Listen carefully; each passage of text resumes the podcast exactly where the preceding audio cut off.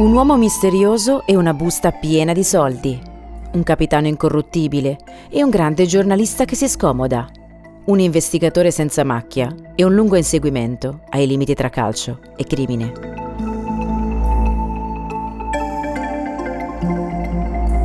Sono Chiara Soldi. Questo è il rosa e il nero. Storie e misteri dal mondo dello sport.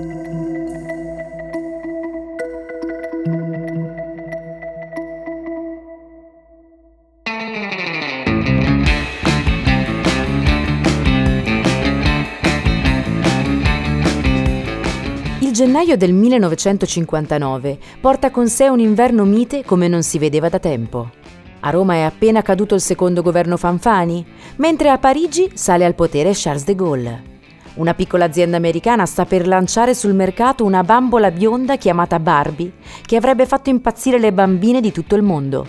E nelle balere italiane ci si scatena sulle note di Il mio bacio è come un rock di Adriano Celentano.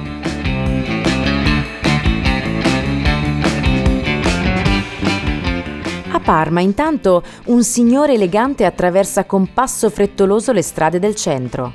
Poi, giunto in via Garibaldi, si arresta improvvisamente davanti al negozio di un fornaio. Si toglie il cappello, dà una spolverata al paltò ed entra. Dietro al banco c'è Ivo Cocconi, di mestiere, calciatore. Cocconi ha 30 anni, è una bandiera del Parma, terzino destro e capitano, stimato da tutti.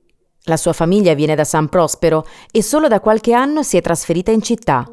Lui però gioca nel Parma da 11 anni.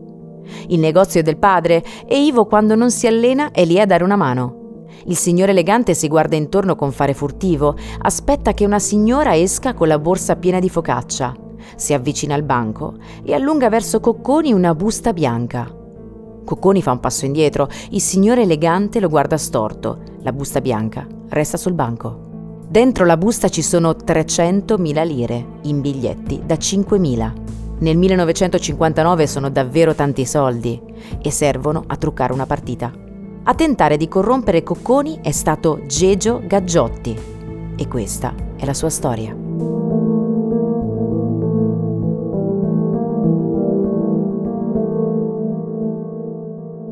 Quando vengono a conoscenza del nome del corruttore, agli inquirenti cascano le braccia. Geggio lo conoscono tutti, la sua reputazione pure. Lo conosce anche Cocconi, che si presenta davanti alla commissione di controllo della Lega Nazionale e dichiara che quei soldi li vede bene, vede Gaggiotti che glieli squaderna davanti, ma non li tocca. La partita si è già giocata, Brescia-Parma 2-0.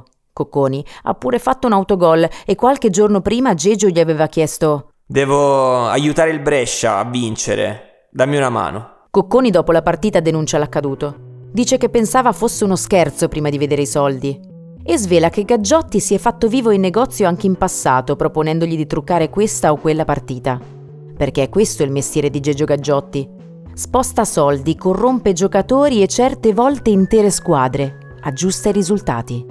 E non lo fa per una sorta di vocazione, lo fa perché lo pagano. E a pagarlo sono le società. C'è un problema? Lo risolve Gaggiotti.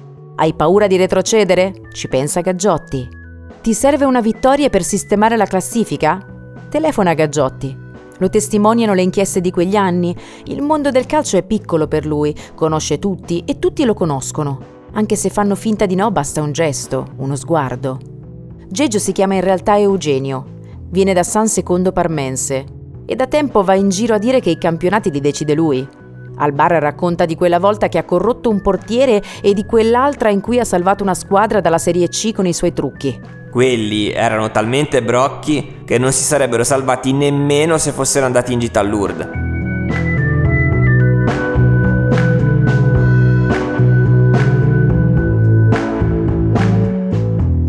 Gaggiotti nel calcio conosce tutti perché ci sta da sempre.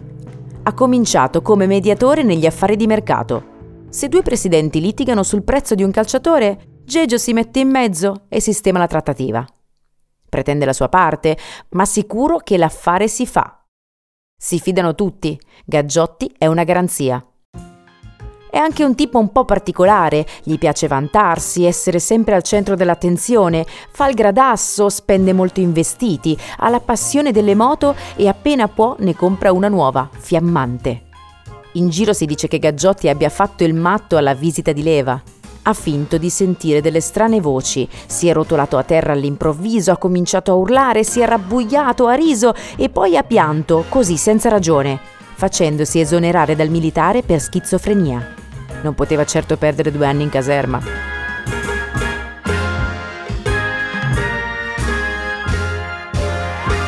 Il curriculum di Geggio Gaggiotti sembra un albo d'oro. Comincia nel 1951, poco più che ventenne. Cerca di corrompere il portiere del Catanzaro Luigi Ziletti, che poi lo denuncia, e Gaggiotti viene inibito a vita. Si muove spesso tra serie B e serie C, perché c'è una zona d'ombra dove è più facile trafficare. Ogni tanto millanta di aver combinato qualche risultato e in tasca comunque perché quando i presidenti vincono, nel dubbio, lo pagano. Hai visto mai che la volta dopo il Gaggiotti non ti giochi contro? A metà anni 50 fa il salto di qualità in Serie A e opera per conto dell'Udinese che poi, a seguito di un anno di indagini, viene retrocessa. Una volta promette al mediano del Brescia, Giovanni Mangini, una Fiat 1100 a patto che faccia perdere i suoi. Un'altra volta si presenta a casa della madre di Italo Ghizzardi, portiere dell'Arezzo, e le consegna un pacco di soldi. La signora non capisce e al processo Gaggiotti dirà che era uno scherzo di carnevale. Nel 1956 il Piacenza viene retrocesso in quarta serie, a metterci lo zampino sempre lui. Due anni dopo tocca all'Atalanta. In seguito a questa indagine, il mediano del Padova, Giovanni Azzini, viene squalificato a vita. Sono i rischi del mestiere, spiega Gaggiotti.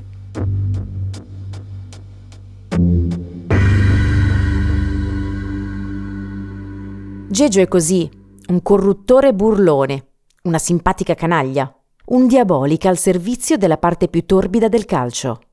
La sua fama cresce di anno in anno. Lui va in giro a dire di aver aggiustato 64 partite. Nei comunicati della FIGC si parla del noto signor Gaggiotti, le cronache alimentano una sorta di sfida uno contro uno tra lui e il conte Alberto Rognoni, presidente della commissione di controllo, lo Sherlock Holmes della FIGC. Rognoni le prova tutte per mettere in manette il suo nemico.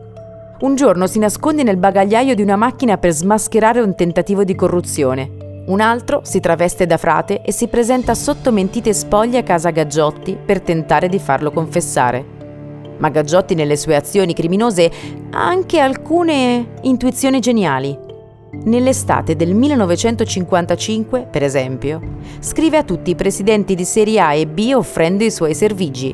Chiamatemi, se posso fare qualcosa per voi lo faccio. Qualche anno dopo si presenta negli uffici della FIGC e chiede con fare innocente perché non lo assumono.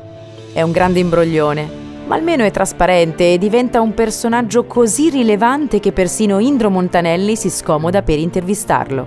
A Gaggiotti non par vero, incalzato dal grande giornalista si bea come un pavone che fa la ruota. Squadre che dovevano retrocedere sono rimaste al loro posto. Squadre che dovevano essere promosse sono rimaste nella loro categoria. Giocatori fidatissimi hanno mollato proprio nel momento in cui serviva Signori, i miei sono una serie di capolavori.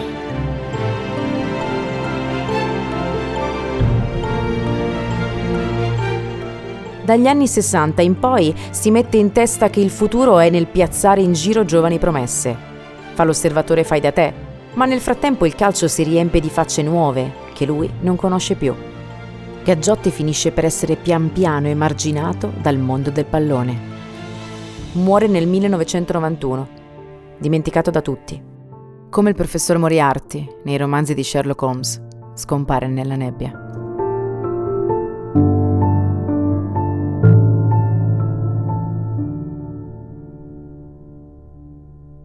Il Rosa e il Nero è un podcast originale della Gazzetta dello Sport, ideato da Giulio Di Feo, tratto da una serie di racconti di Furio Zara, disponibile su gazzetta.it e su tutte le principali piattaforme podcast.